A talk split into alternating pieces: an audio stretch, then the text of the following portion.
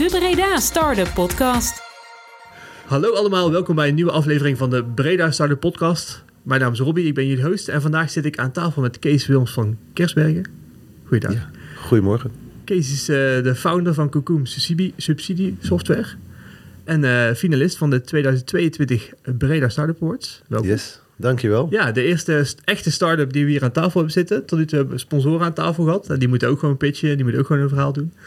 Eh, maar vandaag dus echt eh, een finalist van vorig jaar. Leuk dat je er wil zijn. En eh, ja, we gaan ook starten met de pitch. De Pitch. De pitch. Ja, heel in het kort. Ehm, subsidies. Fantastisch mooi instrument. Ehm, maar ik vergelijk het eigenlijk altijd met een, een oerwoud. Gecreëerd door de Nederlandse overheid. Waarin mensen toch heel snel verdwalen.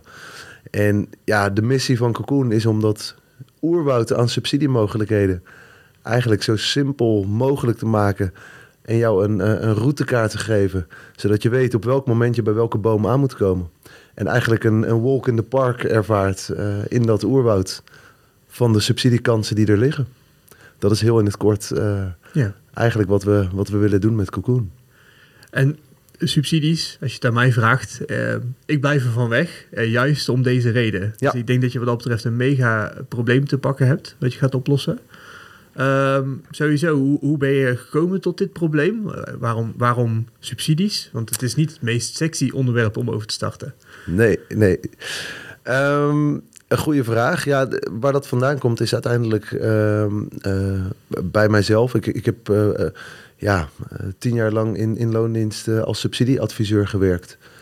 En in die periode eh, ja, zelf aan de lijve ondervonden ehm, ja, hoe complex dat landschap is.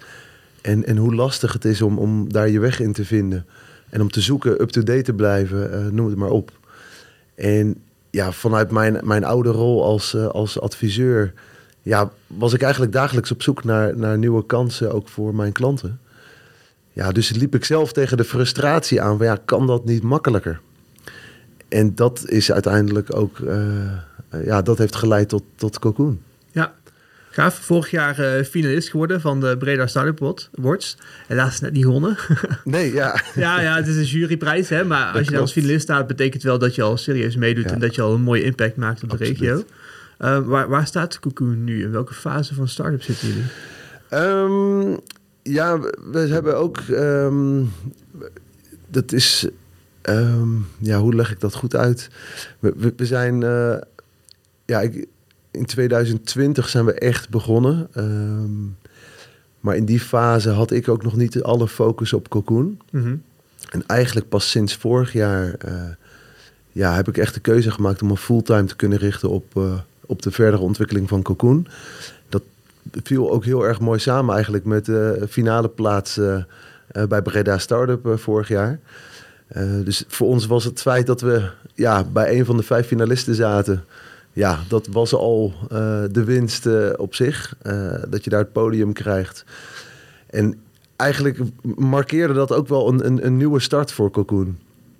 Waarin we ook wel een aantal stappen weer ja, linksaf hebben gezet en weer terug zijn gegaan. eh, weer rechtsaf zijn gegaan en weer terug. En ehm, ja, echt zoals dat ook bij een start-up misschien wel hoort. Eh, voor mij is dat ook, was dat ook heel erg nieuw. Eh want Cocoon is ja, mijn eerste start-up. En ik ben ook maar gewoon begonnen. Eh, en, en gaandeweg leer je heel veel. Ja, de fase waar we eigenlijk nu in zitten is dat we een stap terug hebben gezet om heel erg ja, weer even bij onszelf te kijken van waarom doen we nou wat we eh, doen en voor wie doen we dat, welk probleem lossen we op. En met name ook dat eh, ja, te valideren op een manier hoe we dat in het verleden nog niet hebben gedaan. Oké. Dus we zitten eigenlijk in de fase om een stuk werk even opnieuw te doen, Mhm. waardoor de basis naar de toekomst eh, vele malen sterker wordt. Ja, juist. En wat, wat heeft je eh, deze stap doen zetten? Want dat is natuurlijk een, eh, een bepaald iets wat zich verschijnt, hè? Een, Ja. een inzicht wat je krijgt. Ja. Wat is het inzicht wat jullie gehad hebben, waardoor je zegt van oké, eigenlijk weer terug naar de basis, want het is een heel normaal verhaal voor startups. Eh, uiteindelijk zeg maar, eh, juist jullie moeten de flexibiliteit hebben om zeg maar te kunnen shiften. Ja. Dus, dus wat was het inzicht wat je hebt gehad waardoor je zei van oké, even terug naar de basis, even kijken hoe gaan we dit nou goed valideren? Ja, nou, dan ga ik even ook terug naar, naar vorig jaar. Ehm, enerzijds dus de keuze om fulltime op Cocoon te kunnen, kunnen focussen. Ehm, eh, vervolgens hebben we eh, ja, het podium gekregen bij Breda Startup. En ehm, daarna ja, zijn we eh, ja, verder gaan ontwikkelen. En eigenlijk vanaf dat moment zijn we ook iets meer ehm, gaan nadenken van wat zijn nou de, de, de stappen voor de komende maanden. Ons, onze horizon was eerst veel te lang eh, en die hebben we heel erg verkort. Om, om echt te kijken van wat willen we nou ja, de komende uh, paar maanden uh, gaan leren. Waar willen we onszelf verder ontwikkelen. En dat heeft ook geleid dat we ons hebben ingeschreven voor het Accelerator-programma van Braventure. Hm. En ja, met ook uh, alle begeleiding daaromheen. Uh, ook de stap naar Beerwise uh, in Breda. Beerwise is een incubator, ja, ja. Ja, ja, want eerst zaten wij in Oosterhout en, en um, ja, ook vorig jaar verhuisd naar Breda. en daarmee hebben we eigenlijk de, de start als start-up een, een nieuwe boost gegeven. Ja. Um, ja, en we hebben met name gewoon heel veel begeleiding opgezocht. Op, op verschillende fronten. Uh, de begeleiding bij Beerwise, een uh, aantal andere coaches daaromheen. Ja, het Braventure-programma, nou, Breda Startup-programma. Eigenlijk alles bij elkaar. Ja.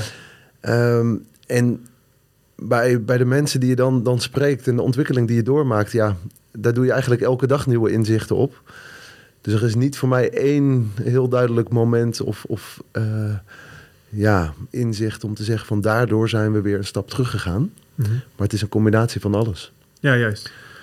Ja, en het is natuurlijk ook belangrijk, want zeker als je dan andere mensen gaat spreken die wat meer ervaring hebben of die wat dingen zien, uh, om dan zeg maar dat totaalplaatje, oké, okay, misschien zijn je antwoorden niet helder genoeg geweest. Van, oh oké, okay, inderdaad, we krijgen nu wat meer pushback.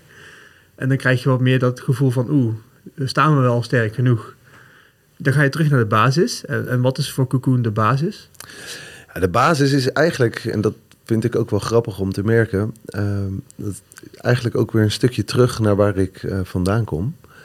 Uh, namelijk de rol die ik had als subsidieadviseur. Mm -hmm. daar liep ik tegen, ja, tegen een aantal frustraties en problemen aan. Mm -hmm. En ja, ik denk dat dat ook de problemen zijn die Cocoon als eerst kan oplossen. Ja, dus echt voor de adviseur de problemen oplossen. Ja. Oké, okay. ja. juist. Dus dan worden jouw jouw doelgroep wordt ook weer anders. Ja. Ja. ja. Want wat was de doelgroep en wat wordt die nu? Um, nou, de doelgroep... Um, we, we, zaten eigenlijk op het spoor dat we uh, uh, vanuit Cocoon software uh, willen aanbieden direct voor bedrijven. Um, nou is natuurlijk het bedrijf wel degene die ook subsidie aanvraagt. Dus uiteindelijk doe je het altijd wel voor, voor een bedrijf. Maar de route daar naartoe, ja, die kan direct. Um, maar de meeste bedrijven, en eigenlijk gaf je dat zelf net ook al een beetje aan. De meeste bedrijven hebben helemaal, helemaal geen probleem met subsidie. Nee, die doen er niks mee. Nou ja, of, of, of, of ze weten ja. niet dat er Juist. iets kan. Ja. Uh, en dus hebben ze uh, dan eigenlijk geen probleem. Ja, en in dit geval zou ik misschien naar een accountant gaan. Nou ja, en dat is. Hey, hoe zit het? Dus de, de adviseurs die zich bezighouden met het onderwerp subsidie, uh, dat is voor ons eigenlijk een veel logischer uh, stap om in deze fase te zetten. Ja. Dus in die zin zijn we eigenlijk een stap teruggegaan naar, uh, ja, naar het oplossen van problemen voor zeg maar mijn oudere functie. Ja. ja. Dus kun je ook veel sneller in shiften, denk ik, omdat je gewoon precies weet van oké, okay, jij weet waar de pijn ligt. Nou, uh, ja en nee, want dat is natuurlijk meteen de grootste valkuil die er misschien wel is. Ja. Uh, het, het, doen van de aanname dat je het zelf wel weet. Ah ja, ja zeker. dat, dat, dat, vind, dat, vind, ik wel lastig hoor. Dat is, uh, maar goed, ja. Ja, soms kun je beter helemaal niet uit een branche komen, zodat je zeg maar er als, als een klein kind naar kan kijken en alles weer als ja. nieuw kan zien. Uh, en het lijkt me inderdaad lastig om, om op die manier weer terug te gaan naar... Nou, hetzelfde, als ik nu naar een podcast luister, dan luister ik naar hele andere dingen ja. dan soms de inhoud. Dan luister ik naar audio kwaliteit en als ze beeld hebben, hoe hebben ze dat gedaan? En dan dat is toch omdat je dan zelf het doet, dat het ook anders wordt. En dat zal voor jou niet anders zijn. Dat klopt. Ja. Dat is, uh, wat, wat, dat betreft ben ik natuurlijk een beetje, uh, ja, eh, in ieder geval be- bevooroordeeld Ja. over bepaalde zaken. En eh, dat, ja, dat maakt het objectief kijken naar bepaalde zaken wel lastiger. Ja, hoe, Maar pak goed, je dat, hoe, hoe los je dat nu op? Nou ja, ik ben me daar zeker bewust van. En ehm, eh, gelukkig ben ik ook niet alleen. We hebben een team van zeven eh, eh, mensen. En ehm, ja, de, eigenlijk de meeste daarvan komen helemaal niet uit de subsidiewereld. Dus die hebben wel een veel ja, opener blik. En ehm, ja, die blik die, die zetten we dus nu ook in. Ja, want wat voor mensen heb je in je team zitten? Hoe ziet je team eruit? Wat voor mensen heb jij nodig? Ehm, ja, een combinatie van eh, eh, programmeurs eh, en mensen die zich met de inhoud bezighouden. Ehm, ja, eigenlijk is dat wel een beetje de, de combi. Ja, We willen het ook, zeker in deze fase, simpel en ja, klein en, en laagdrempelig houden.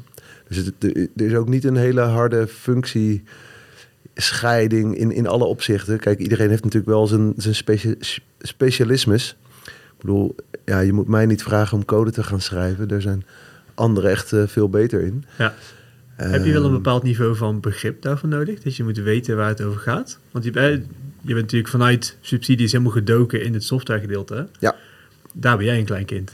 Om Absoluut, even, die ja. er helemaal nieuw naar kijkt. En ik neem aan dat als je zo'n bedrijf eh, start, dat je ergens wel enig idee moet gaan hebben van oké, wat houdt dit in?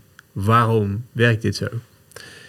Ja, ja en kijk, de, de interesse daarvoor die, die, die is er absoluut. Ehm, ja, en ik probeer ook wel los te laten dat ik niet alles hoef te weten. Nee, zeker. zeker. niet van de, de details. Maar je merkte ook wel, eh, en dat, dat vind ik heel, ook, eh, heel leuk om te zien, dat ehm, zelfs ook binnen een team, laat staan dus daarbuiten, hoe snel je aan tafel kan zitten en iets kan vertellen. En de ander denkt, hé, hey, ja, ik begrijp wat je bedoelt. Ja, En toch eh, blijkt dan later dat, daar, eh, dat je eigenlijk niet hetzelfde bedoelde. oh juist, ja. Dus dat die communicatie toch ja. niet specifiek genoeg was om echt eh, goed te Ja. landen. En daar leer je weer van. Ik vind dat heel grappig ook om, om daarmee te spelen. Want uiteindelijk wordt daar, het, ja, daar wordt alles beter van. Juist om die dialoog op te zoeken. Maar dat kan alleen als je, eh, ja... eh, kijk, dat is het voordeel van een klein team. We zijn heel wendbaar. En ja, dat, dat is denk ik ook wel de kracht van een start-up. Die we zelf misschien ook nog wel onderschatten. Ja, Ehm, ja maar- omdat je toch wel graag, toch het liefst meteen de juiste koers zou willen varen. Dus de, de, de, weg van de Ja. minste frustratie is natuurlijk wel... Maar ik heb wel losgelaten. eh, toen ik startte, dacht ik ook dat dat kon. Maar nu weet ik dat dat niet zo werkt. Ja, en ik denk dat dat iets is waar elke start-up een keer achter moet komen. Dat Ja. dat, eh, er is geen beste weg. Er is altijd een tegenslag. Zeker in de fase waarin je zit, zeg maar. Waar je echt nog gaat zoeken van, oké, Ja, wat is het precies, zeg maar. Oké, leuk. ja. En wat is nou in de, in de afgelopen jaar dat je fulltime bent gestart, is de echt de grootste les die je geleerd hebt? Nou, de grootste les die ik geleerd heb is dat als je iets. eh, ja, zeker als je iets van, van nul wil opbouwen naar een bepaald niveau. Dan moet je daar of 110% aandacht en focus op leggen. Mhm. Of je moet het niet doen. Oké. Want je hebt een En- tijdje gedacht dat het wel anders Ja, kon? ik heb een, een tijd gedacht dat, dat, eh, ja, dat je iets nieuws wel kon opbouwen naast andere eh, dingen. En, en ja, daar ben ik wel achter gekomen dat dat voor mij in ieder geval eh, ten koste eh, gaat van, eh, eh, van jezelf. Ja. En eh, ja, uiteindelijk ook van, van alle eh, activiteiten die je dan eh, oppakt. Ja, ik, ik denk nu in, in projecten. Mhm. En ja, afhankelijk van de rol die je in een project hebt, eh, kun je natuurlijk meerdere projecten aan. Maar als je, als je een project van nul ergens naartoe wil brengen, dan is het verstandiger om te kiezen voor dat ene project en daar volle bak in te duiken. Ja, en dat is dus wat ik eh, sinds vorig jaar eh, die keuze ook gemaakt heb. Ja, en wat was voor jou het moment eh, waarop je zei van... joh, dat is, nu moet ik echt die 100% focus op gaan hebben? Want ik denk dat er heel veel mensen zijn die eh, een beetje side business hebben. Die denken, oh, dit, dit zou wel eens iets kunnen worden. Maar ik, ik blijf mijn fulltime baan erbij houden of mijn parttime baan, zodat ik, zodat ik in elk geval zekerheid heb. Want dat is vaak Ja. natuurlijk wat het is, weet je. De, de, de, het gevoel hebben van, dan weet ik in elk geval dat ik eh, voor mezelf kan blijven zorgen, voor mijn gezin kan blijven zorgen. Eigenlijk dus de logische denkwijzes. Ehm, maar dan is toch die stap best wel groot, want dan, dat is toch een risico. Ehm, waarom dan toch die stap maken, zeg maar? En uiteindelijk is die focus. eh, wat was het voor jou waarom je die stap wel gezet hebt? Ehm, ja, omdat ik wel merkte dat dat... eh, ja, dat het ten eerste eh, ten koste ging van, van mezelf. Maar ook ten koste ging van eh, de mensen om me heen. En eh, ja, de projecten die je dan oppakt. Ik zag dat met Cocoon, ja, dat, daar werd niet de voortgang geboekt die, die ik zou willen. En dat lag gewoon omdat ik daar zelf niet de, de focus op, niet, niet 100% eh, op kon, kon leggen. En eh, ja, dat, dat is wel een les die ik heb geleerd. Ja. En wat Ja. heeft het je gebracht nu je dat wel doet? Nou, heel veel, eh, ehm, ja, heel veel focus, ook heel veel plezier. Mhm. Eh, want, want uiteindelijk is Cocoon ontstaan vanuit een idee echt bij mijzelf. En om dan daar al je tijd aan te kunnen besteden, ja, dat geeft wel heel veel eh, voldoening. Omdat je echt doet wat je leuk vindt, waar je in gelooft. En ja, dat, dat is voor mij wel een belangrijke voorwaarde. Ja. En daarmee wil ik niet zeggen dat het onmogelijk is om dingen naast elkaar te doen. Ik denk dat dat voor iedereen toch ook eh, net anders is. Het is ook afhankelijk van wat je gaat doen natuurlijk. Ik bedoel, Ook dat. het idee achter Cocoon is natuurlijk groot. Ja. Dat is gewoon Ja. echt, echt een grote impact. Ja. Als jij voor jezelf gewoon iets erbij wil doen om lekker bij te verdienen, is dat prima. Maar als je echt een visie hebt voor een, een bedrijf waarmee je echt iets wil gaan creëren, en dan je daar inderdaad echt 100% commitment op moeten hebben. Anders gaat het gewoon niet lukken. Ja. Ja, gaaf. Ehm, daar zijn wel dingen voor nodig om daar 100% focus op te kunnen leggen. En dat betekent eigenlijk gewoon, zeg maar, er moeten inkomsten zijn of in elk geval geld zijn. Hoe heb je dat voor elkaar gekregen? Nou ja, ehm, Heb je subsidie aangevraagd? I- Ja, eh, eh, uiteraard. maar dat loopt nog. Ehm, Nee, ja, ik- het is een, kijk, als je een, een nieuw, eh, ehm, eh, als je een idee hebt en daar een bedrijf van wil maken, ja, links of rechtsom moet dat gefinancierd worden. Eh, want je hebt vooral tijd nodig. En ehm, dat heb ik me wel in een, in een vroeg stadium gerealiseerd. En toen ben ik ook op zoek gegaan naar een, een investeerder. Uh, maar oh, ja, niet alleen een investeerder die, die alleen maar een zak geld mee zou brengen, maar ook iemand die kennis en, en aandacht uh, mee wilde brengen om Cocoon te helpen uh, groeien. En ja, die hebben we gevonden en daar ben ik uh, super blij mee. Ja. Want dat, ja, daarmee hebben we ook de tijd. Ja, die is natuurlijk niet oneindig, maar wel de tijd om. Goed te ontwikkelen. Om, ja, om, om stappen te zetten en, en, en te leren en ja, iets op te bouwen. Ja. Want ja, het is een illusie om te denken dat dat binnen een week uh, staat. Ja. Hoe heb je die persoon gevonden? Is dat gewoon ook weer via netwerken? Kende je die al? Uh... Ja, ja, uiteindelijk uh, kende ik die persoon al. Uh, wat ik gedaan heb, is op een gegeven moment een, eigenlijk een A4'tje gepakt. En is even opgeschreven van... Wat zou ik nou belangrijk vinden in het profiel van een investeerder? En toen ik dat uh, had opgeschreven, dacht ik, ja, maar die persoon ken ik. Oh ja. En uh, toen was het twee belletjes en we zaten aan tafel. Zo. Ja. En het was ook meteen een go. Nou ja, daar gaat ook wel tijd overheen, maar ja. dat, dat ging wel vrij Ja, maar wel die persoon is Ja, ook gelijk geworden. gewoon, ja. en uit je- Ik ben ook niet met anderen in gesprek geweest. Nee? Nee. Oké. Nee. Ik denk dat het heel motiverend is voor heel veel mensen. Want die, hè, soms is die drempel het moeten gaan vinden van funding. Um, en je zei dat je op papier had gezet uh, waar iemand aan moest voldoen. Wil je delen wat die dingen waren? Wat, wat, was nou, wat is voor jou belangrijk in een investeerder? Nou, um, de belangrijkste dingen um, die, die bij mij in ieder geval een rol hebben, hebben gespeeld. Uh, ja, dat die persoon bereid zou zijn om natuurlijk in, over een x-periode uh, ook wel een serieus bedrag uh, mee te willen nemen voor de ontwikkeling die nodig is. Um, maar dat was eigenlijk niet het allerbelangrijkste.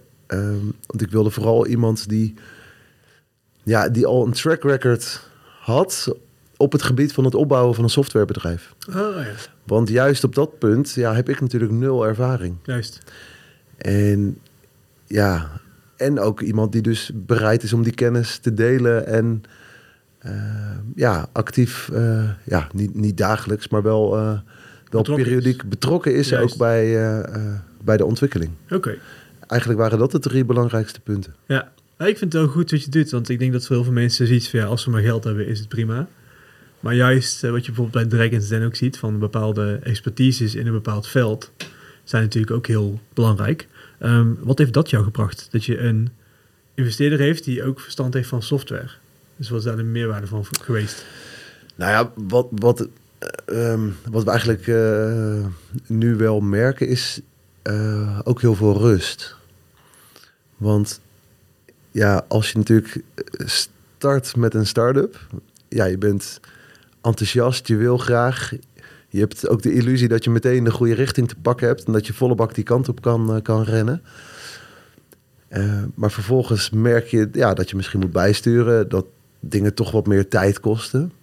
Nou, dan is het wel heel prettig dat een investeerder dat al heeft meegemaakt. En ook terug kan geven van jongens, maak je niet druk. Dit hoort erbij. Ja, Eh, en eh, ja, dat, dat die kennis en ook dat besef er is, eh, dat is wel heel erg waardevol. Ja, ja, ik geloof zeker dat het ik gewoon überhaupt de zekerheid krijgen van, oh, oké, dit is normaal. We, Ja. we, zijn niet aan het falen, want voor je het weet gaat het falen tussen je oren zitten en denk je, waar zijn we mee bezig? Terwijl, dit is heel logisch inderdaad. Software is echt, wat dat betreft, een heel breed landschap. Ehm, en daar heb je ook met verschillende facetten te maken. Hè? Want ehm, hoe willen jullie Cocoon gaan aanbieden? Wat is nu het idee over het verdienmodel? Want uiteindelijk hè, is een start-up ja wel een reden ook om ook geld te gaan verdienen. zeker. Nou, we hebben daar heel veel ideeën bij, maar eigenlijk is het nu nog iets te vroeg om daar eh, heel erg over uit te wijden. Eh, vooral ook omdat ik ja, net ook aangaf van, we we hebben eigenlijk even een stap teruggezet. Mhm. om een bepaalde validatie eh, opnieuw te doen. Eh, en de inzichten die we in die fase opdoen, ja, die zullen ook weer uitwerking hebben in, eh, in de stappen daarna, waaronder dus ook hoe we dat dan gaan aanbieden. Ja. Dus ja, daar kan ik nu nog niet een heel hard antwoord op geven. Nee, hartstikke logisch. En zeker omdat je in deze fase zit, zou ik dat ook niet doen. Maar voor je het weet krijg je het nog een keer naar je hoofd geslingerd. Ja. hey, in die podcast zei je dat het zo was. Dus altijd goed om het zo te doen. Ehm, heb je wel een idee waar eh, Cocoon staat over vijf jaar? Waar wil je dat Cocoon staat over vijf jaar? Ja, dat is ook wel een. ehm, eh, ik heb daar heel veel ideeën bij.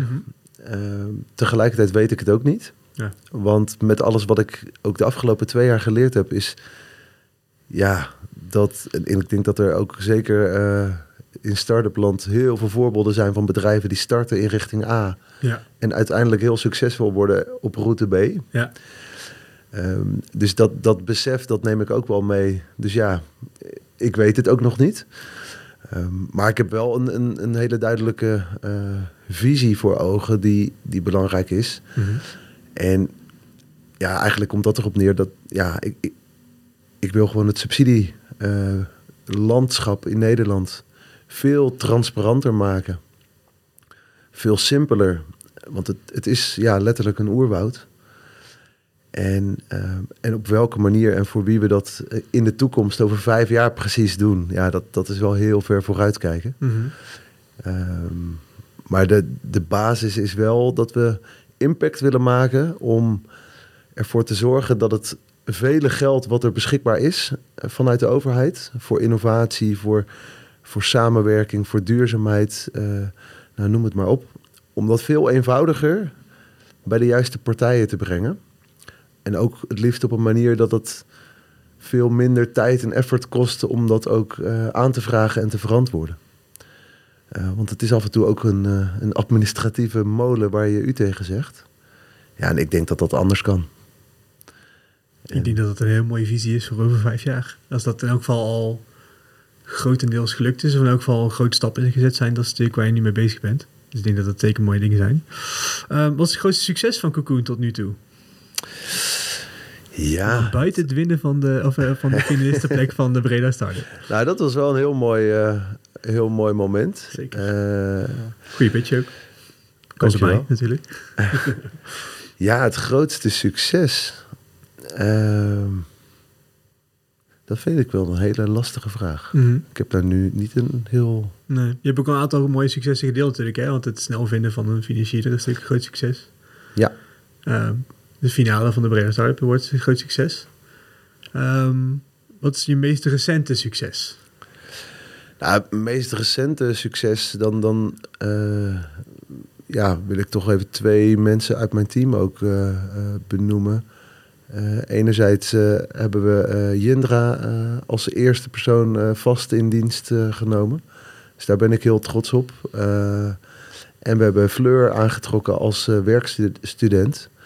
Eh, en, zij is eigenlijk de eerste die buiten mijn netwerk eh, eh, komt, zeg maar, in ons team.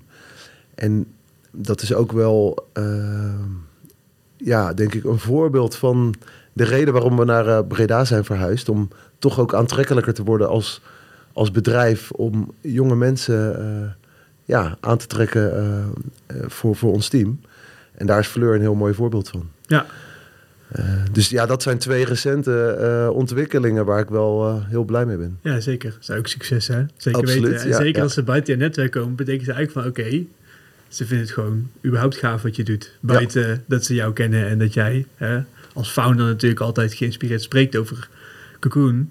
Is zo mooi dat het zo gevonden is.